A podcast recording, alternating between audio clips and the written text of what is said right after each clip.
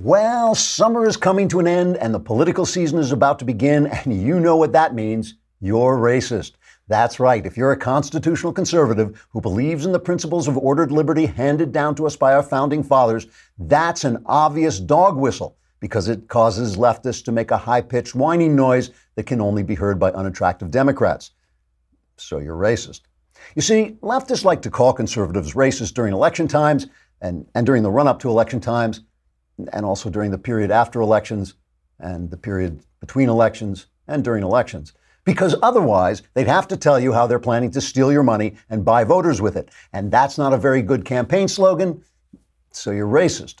To see this strategy in action, you only have to tune into the Florida gubernatorial race between Democrat Andrew Gillum, a socialist black man who wants to take all your money and buy votes with it, and Republican Ron DeSantis. Democrats declared DeSantis racist within 12 hours of his becoming the official candidate because DeSantis used the word monkey. Apparently, Democrats think black people are like monkeys, so when a Republican says the word monkey, they feel he's being racist because monkeys remind Democrats of black people. So you're racist. Other reasons Republicans will be called racist include trying to win elections when everyone knows that Democrats like black people better, so that's racist. And of course, protesting when Democrats allow dead black people to vote over and over again, that's racist against dead black people. And everyone knows dead black people earn only 38 cents on the dollar for the same job done by a living white person. Now, you may say that's because a living white person will actually do the job he's given, whereas a dead black person will just sit there because he's dead, but that's because you're racist. Enjoy the election season, racist. Trigger warning, I'm Andrew Klavan, and this is The Andrew Klavan Show. I feel hunky-dunky, life is tickety-boo. Birds are winging, also singing hunky-dunky-doo. Ship-shaped, ipsy-topsy, the world is zippity-zing. It's a wonderful day, hurrah, hooray! It makes me want to sing. Oh, hurrah, hooray! Oh, hooray, hurrah! My friends, I greet you on the edge, the cliff, the verge of the great Klavanless weekend that will go on for days and days, Friday through Monday. I do not know how you will survive, but if you do, you can crawl back here. And on Tuesday, we will still be here handing out little food packets and Red Cross, things for you. And today, to tide you over, we have the great Heather Mac Donald, one of the best reporters in the country. If the Pulitzer Prize were the Pulitzer Prize, she would have several Pulitzer Prizes. She is just great, and she has written a book called, let me make sure I got the title right, The Diversity Delusion. Diversity Delusion, How Race and Gender Pandering Corrupt the University and Undermine Our Culture. Now, listen, a lot of people could tell you that Boll & Branch sheets are comfortable and help you sleep. And that would be true, but it's only because they're wimps who sleep. Here on The Andrew Klavan Show, we never sleep, so we lie awake all night, and we know just how comfortable Boll & Branch sheets are because we never sleep. We don't sleep through our Boll & Branch sheets. We sit there going, these are great. Now I can sit here and with existential dread, staring at the ceiling in really, really comfortable sheets. And what makes them unique is that each sheet is crafted from 100% organic cotton, and that means Boll & Branch sheets are not only feel incredible, but they also look great. And since Boll & Branch sells exclusively online, you don't pay that expensive retail markup. That's half the price for twice the quality. You'll love these sheets. Try them for 30 nights and see for yourself. If you're not impressed, return them for a full refund. But don't go to sleep because you'll miss the sheets. Go to bollandbranch.com today and you will get $50 off your first set of sheets plus free shipping in the U.S. when you use the promo code Klavan. That's $50 off plus free U.S. shipping right now at bollandbranch.com. It's spelled B-O-L-L and branch.com. Promo code Klavan, bollandbranch.com. Promo code Klavan. You can lie awake all night thinking about the big questions like, how do you spell Klavan? It's K-L-A-V-A-N. So I'm going to go back to that little kerfuffle in Florida that I was talking about in the opening and now, but I want to just continue a little bit what I was talking about yesterday. I was talking about the fact that when you watch the news now, the story is not the story, the story is the agenda, but that really goes on in this Florida story. Racism isn't racism. Racism is socialism. Racism is they're selling socialism. They know you don't want socialism, so they're going to shout racism. The racism is not racism. Racism is the agenda. And morality is not morality for the left. It's the agenda. This is kind of a minor story, but still kind of interesting. Comedian Louis C.K., who I think is a really, really funny comedian, he made an appearance on Sunday night at the Comedy Cellar in New York, right? And this is after he was accused of exposing himself and masturbating in front of women and, you know, doing all this kind of disgusting stuff. And he, so the Me Too thing happened and he was thrown off out of the world. We ejected him from the planet. He's been orbiting out in space, but he came back and did a 15-minute set.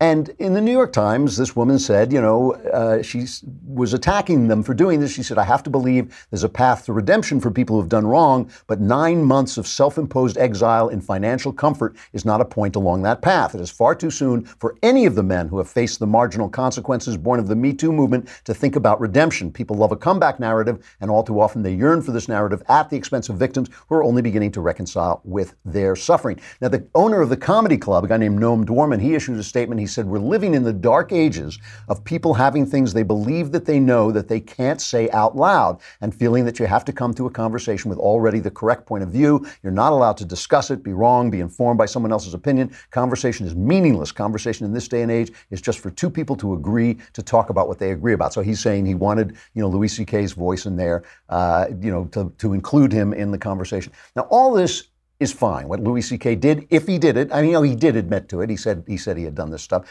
So what Louis C.K. did was disgusting, inappropriate, whatever you want to say, immoral. But what I want to ask is, like, what are the rules? What are the rules? If Louis C.K. exposes himself, I mean, it's not like we're living in a world of chastity where everybody agrees that the only proper sexual relationship is between a married man and his wife. That would be one thing. If we all agreed to that, then I could see why we would be censorious about people who didn't follow those rules. But it's not. I mean, right now, out in the desert, right, they have Burning Man. Everybody's taking drugs and screwing everybody. And, oh, that's wonderful. That is wonderful. Louis C.K. exposes himself. That's bad. But if a gay pride parade comes down the street and the guy isn't wearing any pants, oh, that's wonderful. If a feminist parade comes down the street and they expose their breasts because that's their protest, that's terrific. That's excellent. But if Louis C.K. does it behind the scenes, that's bad. I'm not saying it's good. I'm not making excuses for him. I'm just saying, what are the rules? I mean, you know, I think about Kevin Spacey all the time. Kevin Spacey accused of, like, you know, harassing young men all over in all of his sets and all this stuff, and he was bounced off House of Cards.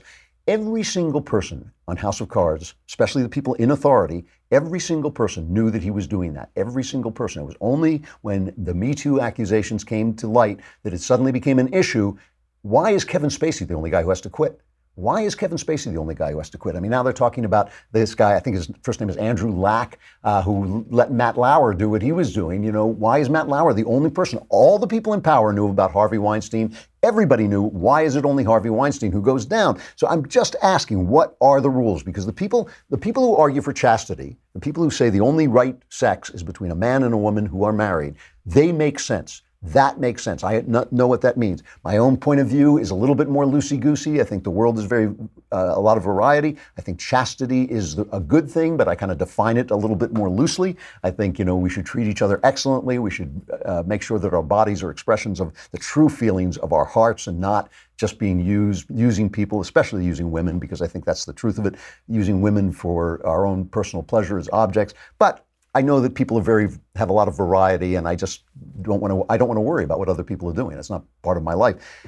But even in this Pope scandal, I mean, it is unbelievable the way the New York Times is covering this priest scandal and the fact that it has now involved the Pope. Now, I want to just make sure you understand that the New York Times, when conservative Pope Benedict was the Pope, they went after him if he walked by a house where somebody had been abused. It was like, the Pope, that scandal is coming closer to the Pope. At one point, Ratzinger's brother, the Pope's brother, who was directing a choir that was connecting to a boarding school where two ex-students had come forward with abuse claims, that somehow embroiled the Pope. This is the New York Times. This is, they said, oh, well, that embroils it. It's already coming close to the Pope. The scandal's coming close to the Pope because his brother directed a choir associated with a school where two former students had said they were abused. That involved the Pope. But now with this letter from the Archbishop Vigano, I think it's pronounced Vigano, who says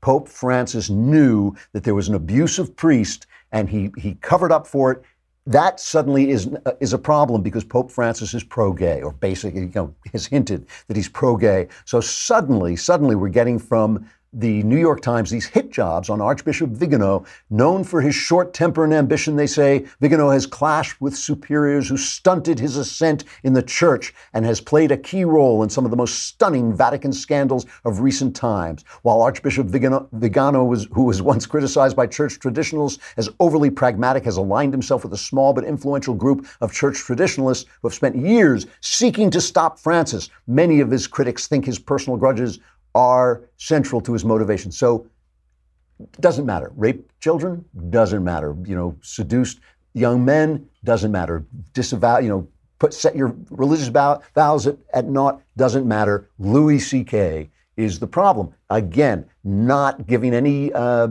quarter to Louis C.K., but what are the rules? The rules are not the rules. The moral rules are not the rules. They are the agenda. These people have absolutely no moral authority. You know, the Pope, I have to say this, the Pope tweeted this morning, "We Christians are not selling a product. We are communicating a lifestyle."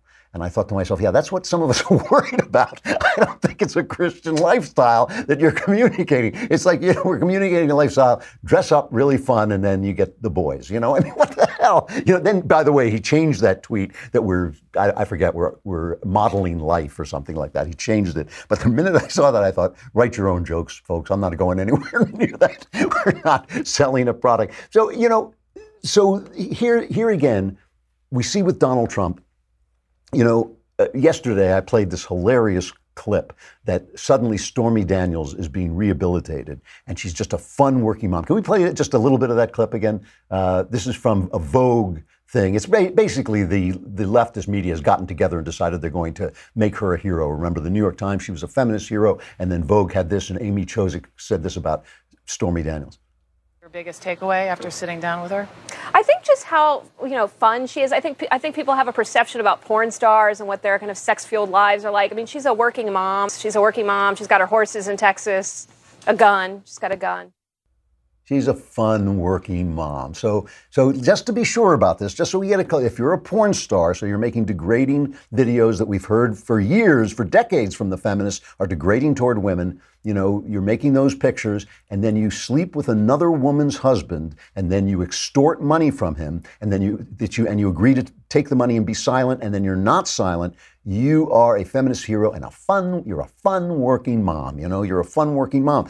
This is not, again, not letting Trump off the hook, but what are the rules? What did he do? He cheated on his wife, and then he paid her off. He did essentially the other side of what she did. Why is he to blame? What's wrong with him? You're going to say it's a campaign finance violation? First of all, no, it's not, probably. But so what? You know, so what? He did the same thing. So if she's a hero, he's a hero. What are the rules? Doesn't matter, right? Because morality is not morality. Morality is the agenda. So with that, let's go back to this Florida race and let's take a look at this because it is absolutely unbelievable what they're doing here. This was a very surprising race, right? Ron DeSantis won big in the primary for the Republicans because he had Trump's backing. Once again, Donald Trump showing that he has a lot of power with the conservative, with the Republican base. And then Andrew Gillum came out of nowhere, the mayor of Tallahassee, Bernie bro, right? Bernie supporting him. He's a socialist. He is a socialist. Says he's definitely wants to see Trump impeached. And he wins out of nowhere, showing that the polls can't pick up. They can't pick up who's going to show up for these offbeat elections. They do not know who's going to show up. So the polls mean absolutely nothing. And it means you should show up in November. Do not stay home in November if you do not want to see Donald Trump hounded out of office by crazed Democrats, if you do not want this hatred that you see in the media to be realized and instantiated in our politics. You better show up in November and let the pollsters not know you're coming and vote for whoever is your local Republican because you're going to want to hold the House. But that came as a surprise. Ron DeSantis then comes on TV, I think on Fox, and he makes the following statement. So let's look at him first. This is cut 7. Florida elections are always competitive. And, you know, this is a guy who, although he's much too liberal for Florida, I think he's got huge problems with how he's governed Tallahassee. You know, he is an articulate spokesman for those far left views, and he's a charismatic candidate. And, you know, I watched those Democrat debates. None of that was my cup of tea. But, I mean, he performed better than the other people there. So we've got to work hard to make sure that we continue Florida going in a good direction. Let's build off the success we've had on Governor Scott. The last thing we need to do is to monkey this up by trying to embrace a socialist agenda with huge tax increases and bankrupting the state. That is not going to work. That's not going to be good for Florida. So I have to say, the way that some of the press reported this was absolutely disgusting. The Hill, CNN, they had headlines that said, you know, DeSantis says it's monkeying things up to vote for a black candidate. Now, you just heard it. I just played it. You saw it come out of his mouth. He was talking about socialism. He was praising Andrew Gillum. He was saying what a talented guy he was, but he was saying that his philosophy, it's really clear what he was saying. He was saying his philosophy was no good. But Gillum pounced on this like crazy. If they can find any, see, the whole point is to make you watch your tongue so you can't think straight. The whole point is to make you watch. If you slip, if you say something that can be spun, you know, you have to always be thinking, so you can't really think as clearly as you want to if you're a candidate. So Gillum just absolutely makes hay out of this, on Fox. Clear that Mr. DeSantis is taking a page directly from the campaign manual of Donald Trump. But I think he's got another thing coming to him. If he thinks that in today's day and age, Florida voters are going to respond to that level of derision and division, they're sick of it. What we're trying to offer in this race is that racist or where we want to go as a state. Was that racist or a figment of speech? In the handbook of Donald Trump, they no longer do whistle calls. They're now using full bullhorns. And that was a bullhorn? And what I've got to say about that is that we've got to make sure that we stay focused, I think, on the issues that confront everyday people. I'm not going to get down in the gutter with DeSantis and Trump. There's enough of that going on. I'm going to try and stay high and try to talk about what the North Star and the future is for the state of Florida and the people of this state. And I think that's what people want. They're just so sick of this divisive, derisive politics that have been coming out of Washington and has now infiltrated the politics of this state vis-a-vis Ron DeSantis. Well, first of all, I'm glad he's going to stay high, because if this election is going to go this way, I'm going to stay high too. It's the only way I'm going to get through it. But that was expert Democrat politics, because he says, look how divisive he is being, because he said, monkey, and it's Trump. Trump's a racist, therefore he's a racist. I mean, it's just all BS, because the guy was talking about socialism, and that's what Andrew Gillum doesn't want to talk about. He doesn't want to talk about the fact that Tallahassee has been lagging behind other cities in the Florida economy while he was mayor. He doesn't want to talk about that. He doesn't want to talk about what socialism means. What it means is that your work, your time, your life belongs to the state and can be your money can be spent the way the state says, not the way you say. He doesn't want to talk about that. He wants to talk about monkey. Now, let's just look one more time again at him using this phrase to see if it really is a dog whistle. I come from Chicago, so I want to be honest. It's not as if it's just Republicans who have monkeyed around with elections in the past. Sometimes Democrats have too. Wait, now that I hear it again, maybe it was a little racist. Oh, wait, that was Obama. Just a minute here. Not only was that Obama using that racist phrase, he was running against McCain, and now McCain's dead. Is that a coincidence? I don't think so, my friends. I mean this is ridiculous. Just come out and say it, Andrew. Just come out and say, I'm a socialist. You want to vote for that? See how far you get. See how far you get with this thing.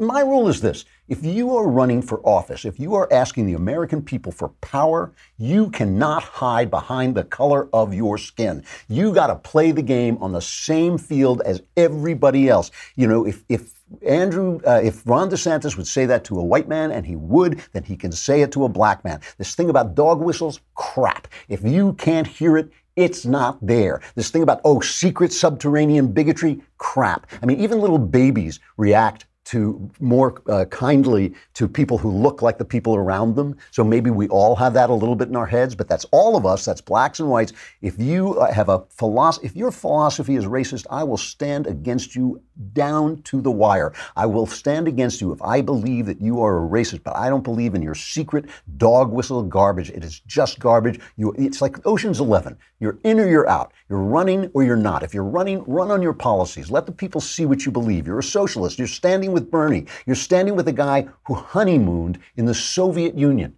right? In a slave state of the Soviet Union. You're standing with a guy who stood with the communists in Nicaragua, who stood with the communists in Cuba. You're standing next to him. I want to hear about that. I don't want to hear about the color of your skin. I don't give a rat's. I really don't. And so I think this is going to cost them votes. I think they pulled this trick too many times, and they pulled it too fast. Because, again, what are the rules of racism? It's, you know, what are the rules? What are the rules of using the word monkey? I've never understood why that is a, you know, I mean, obviously, if you call, you know, if you say that to a black person directly, oh, yeah, you're a monkey, that's racist. But if you're just using the phrase, as we all use it, he's monkeying around, whatever, you know, whatever we use it for, because we're all related to monkeys, obviously.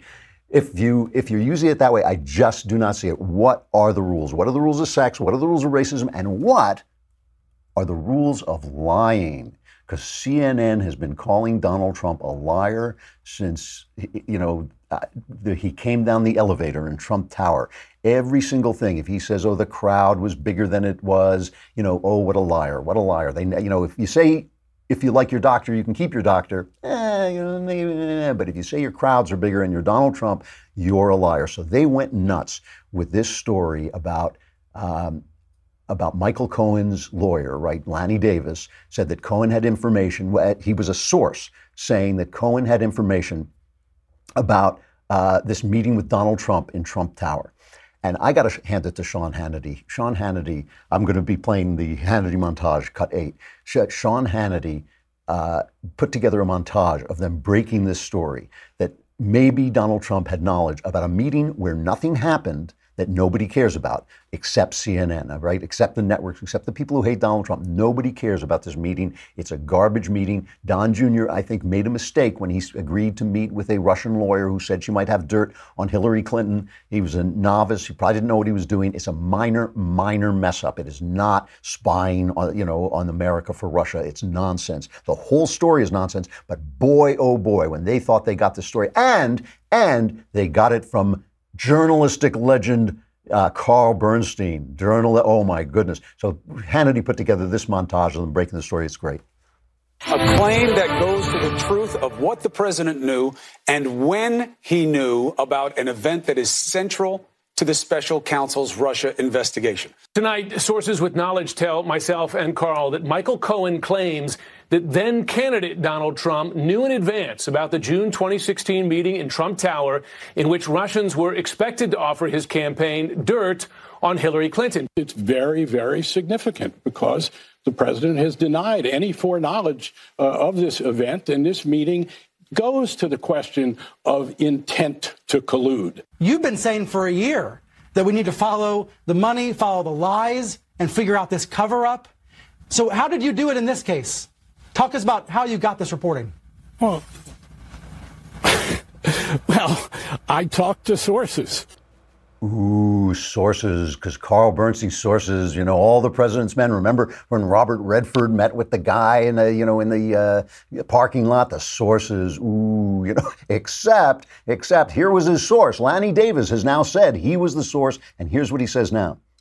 So Michael Cohen does not have information that President Trump knew about the Trump Tower meeting with the Russians beforehand, or even no, does not. So that's your source, Carl. And the crazy thing is CNN won't take it back. So now Trump, they won't disavow the story. They will not disavow the story. They stand by their story. So CNN, so Trump tweets.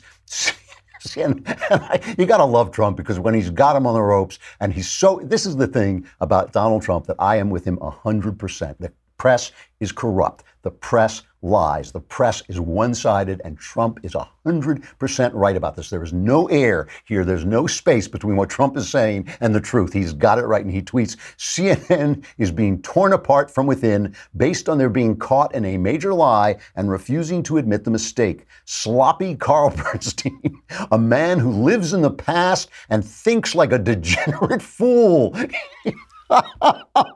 Oh man, this is prime Trump. I love it. A man, sloppy Carl Bernstein, a man who lives in the past and thinks like a degenerate fool, making up story after story, is being laughed at all over the country. Fake news. And CNN gets its back up, and instead of saying, "Yeah, we made a mistake," and we always make a mistake on only one side, instead of just saying it, CNN tweets, "Make no mistake." They always go, it's like, it's the John Brennan school of response. They go for the pomposity. They become gas bags, you know. Make no mistake, Mr. President, CNN does not lie. They lied. We report the news, and we report when people in power tell lies, like ourselves, which we don't report. CNN stands by our reporting and our reporters, even when they're completely wrong and incompetent. There may be many fools in this story, but Carl Bernstein is not one of them. What's funny about this is if you go back and read the book, All the President's Men, if you go back, which is written by Bernstein and Woodward, if you go back and watch the movie, Bernstein's the incompetent one. Bernstein's the irresponsible one. Bernstein's the one who's always being reined in by the Post management saying, you haven't got the story. You haven't got the story. He is the one. There's a scene in the movie where Redford says, as Woodward says, I'm a Republican. And Bernstein, like, it's all upset. He gives him this look, you know, like, oh my God, you're a Republican. Bernstein was the guy who was kind of an incompetent and who was riding on Woodward's coattails. And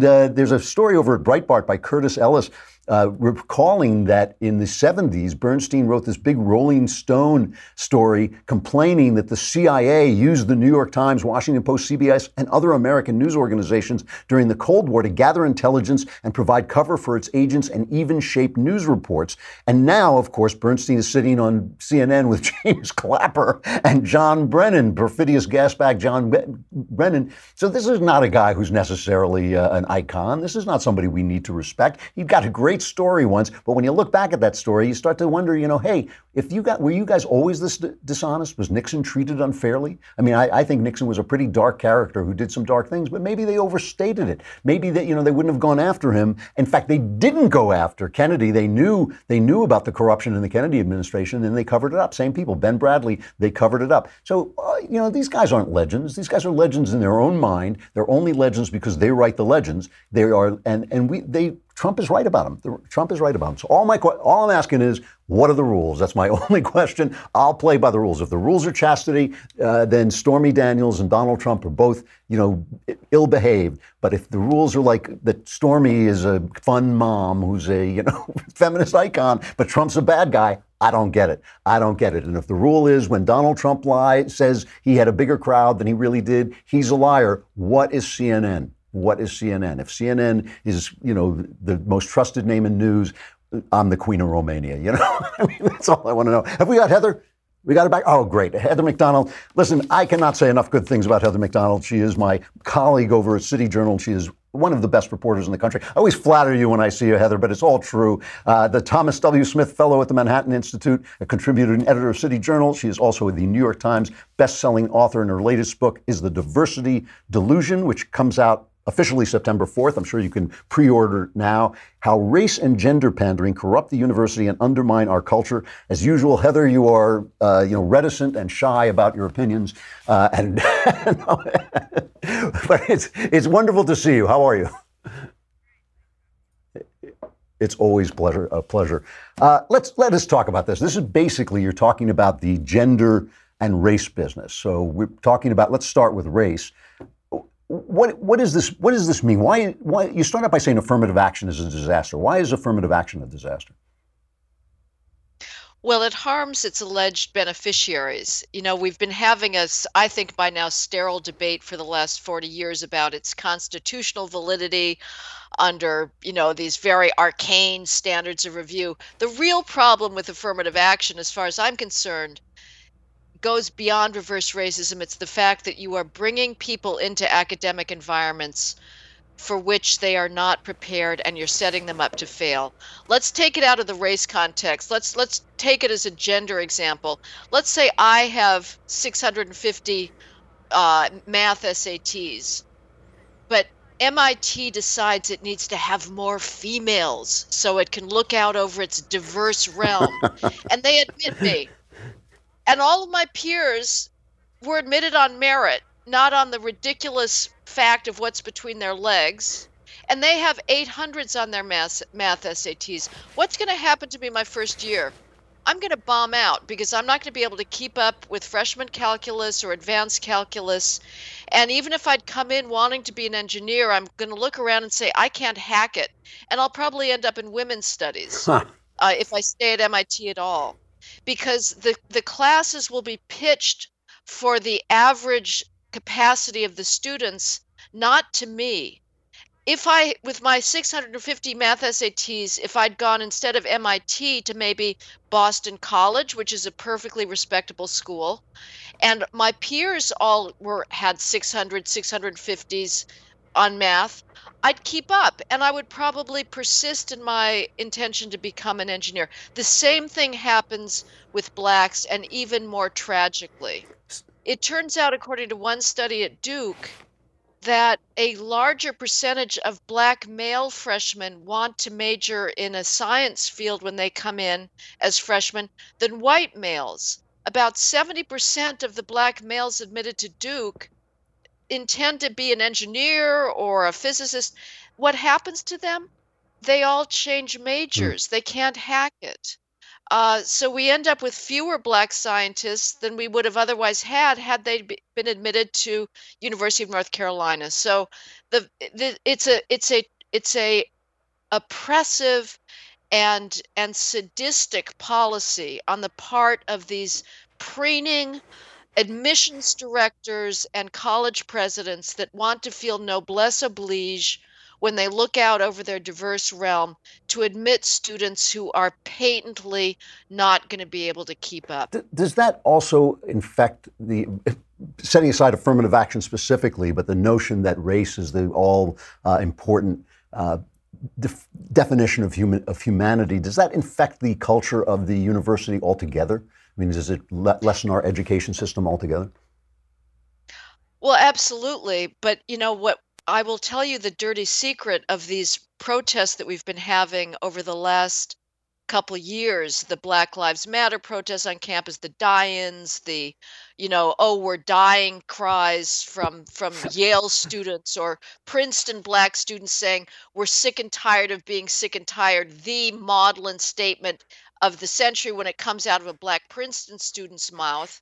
The reason that race becomes this main issue and the students go around claiming that they're victims of microaggressions or explicit racism is precisely because of racial preferences, what's known as mismatch. They're brought into these schools. They can't keep up. They have two options. They can say, I was admitted as a quota, or they could say, I'm in an oppressive environment. And the reason I'm not feeling comfortable in my chemistry class is because the teacher is using a racist, patriarchal teaching method, like expecting me to learn facts.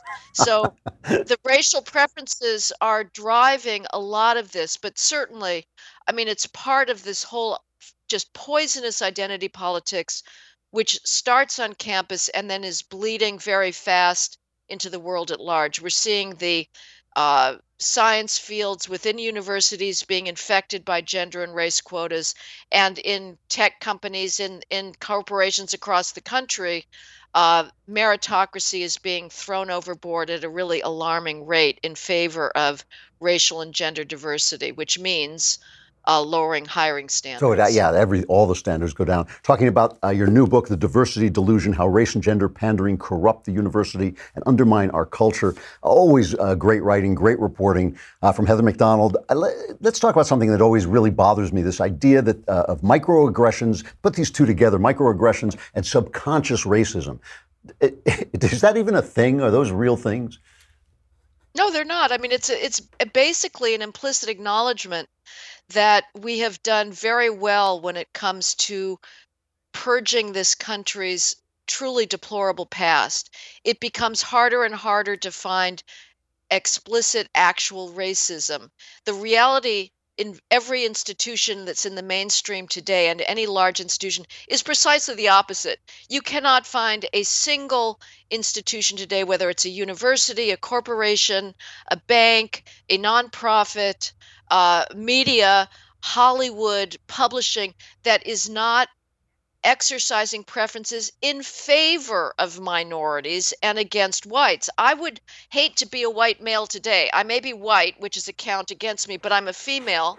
So sadly, I've been the so-called beneficiary of gender quotas throughout my life, which nauseates me. But the microaggression conceit, which is, let's look at some of the classic microaggressions.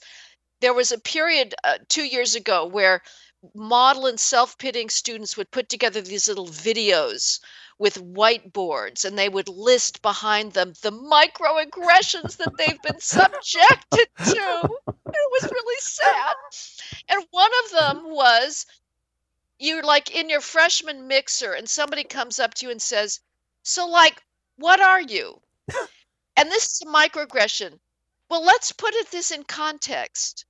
We live in a world where we're told that the most important thing about somebody is his race and ethnic identity. Right. And so this is a sort of a clumsy way of asking, okay, so you're Samoan, Laotian, Cherokee, what are you?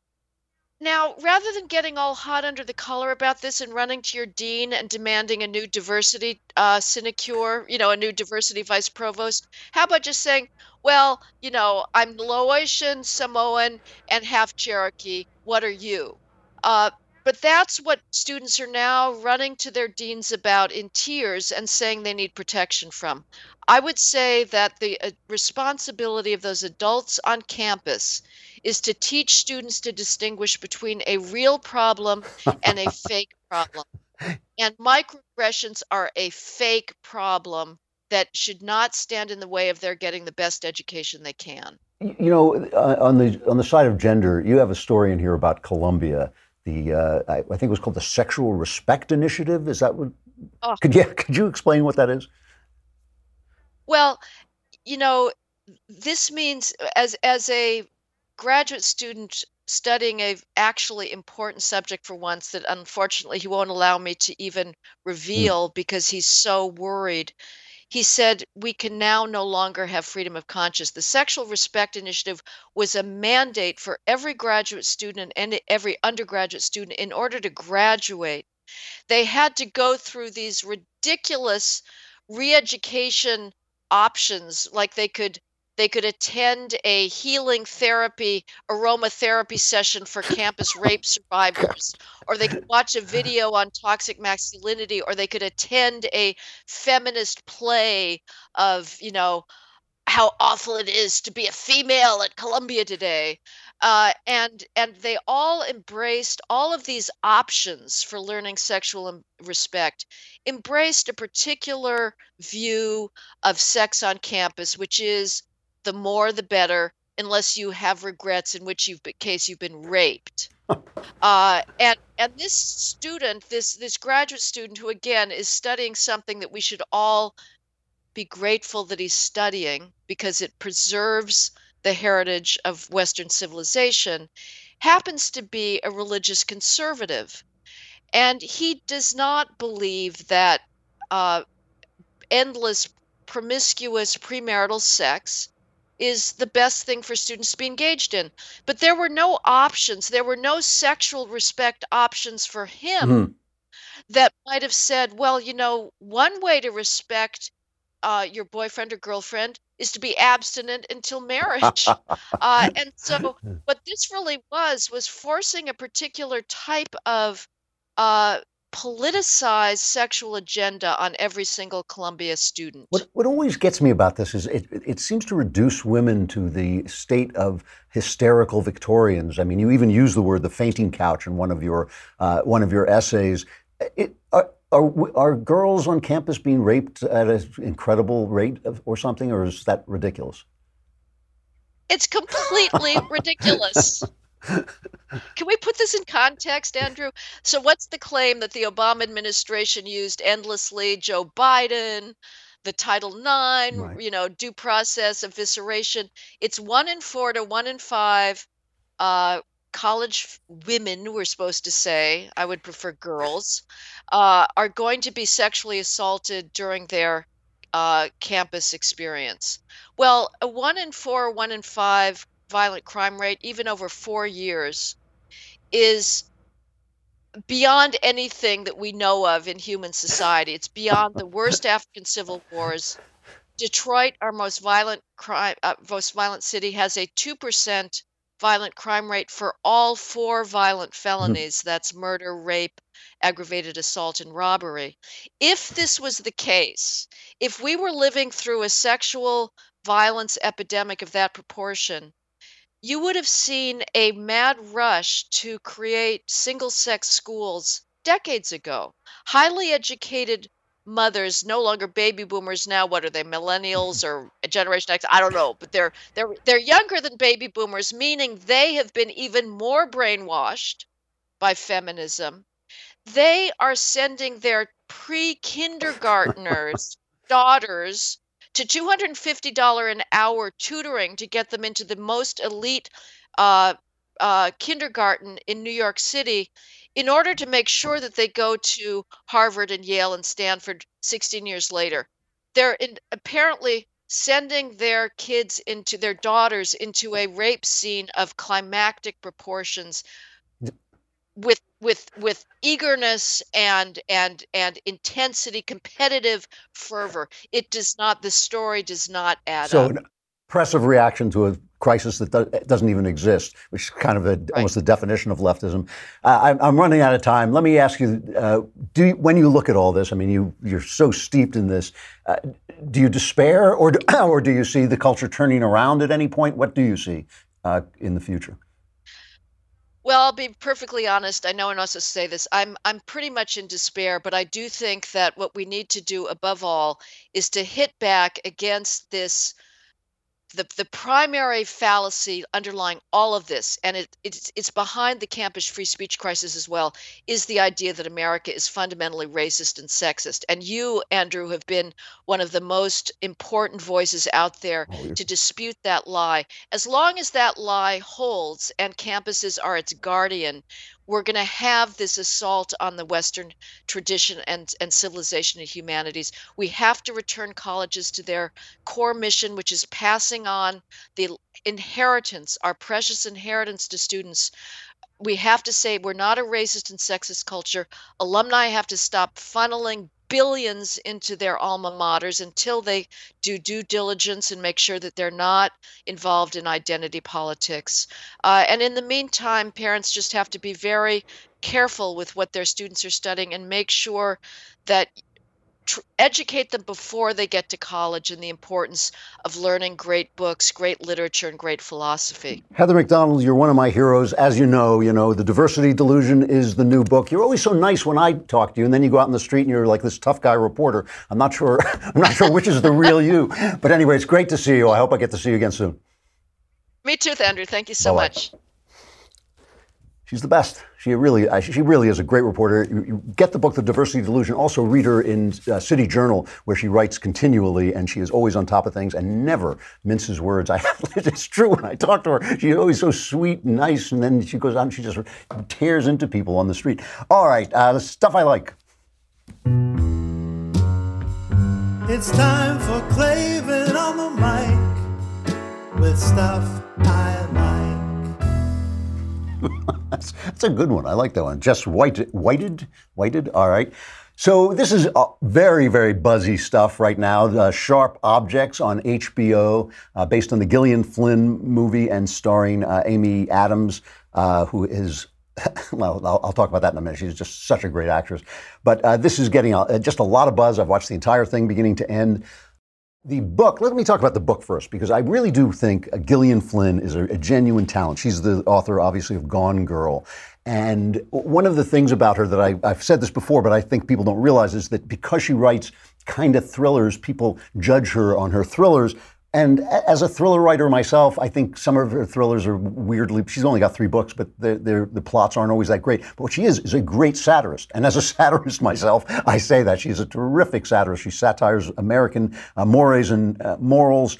And her thriller stories are really, like Gone Girl is really a satire of marriage. Sharp Objects is a satire of kind of down-home, Southern life. And it is a Southern Gothic. And I have to tell you, it is so dark. It is so incredibly dark that if you are not in the mood for that, you don't want to watch it or read it. If you do want to experience it, read the novel first, because the novel is great. Then, and they mess up some of it in the HBO show, but the HBO show is also spectacularly well done.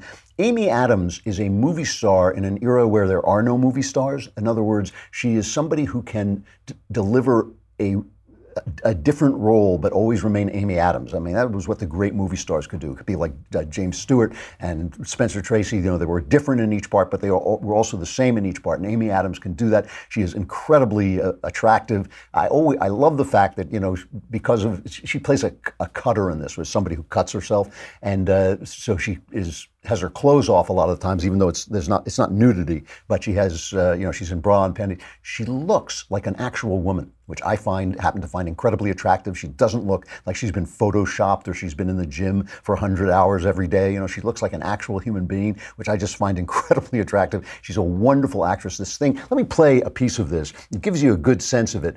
We have a little clip of it. She plays a reporter who has got a lot of emotional problems, and she is sent home by her kind of fatherly editor. She is sent back to this small town she got out of, Wind Gap, Missouri. I think it may be not in a different state in the book, but anyway, in the movie, it's Wind Gap, Missouri. And she is sent back because there have been 2 murders, and she is sent back into her home where she grew up with this very, very oppressive mom. And she had a sister who died, and now she's got a new sister whom she hardly knows. And here's a scene where they're all sitting at dinner after they think they've caught the killer, the person who has done these murders. And she, the reporter, doesn't believe it. And here she comes down to dinner. The Keene boys arrested. Our little girl is finally safe. I can't even say the relief I feel. Nope. All's well at last. Is it? I don't think John Keenan's a killer. Of course you don't. Camille, sit down. Sit down.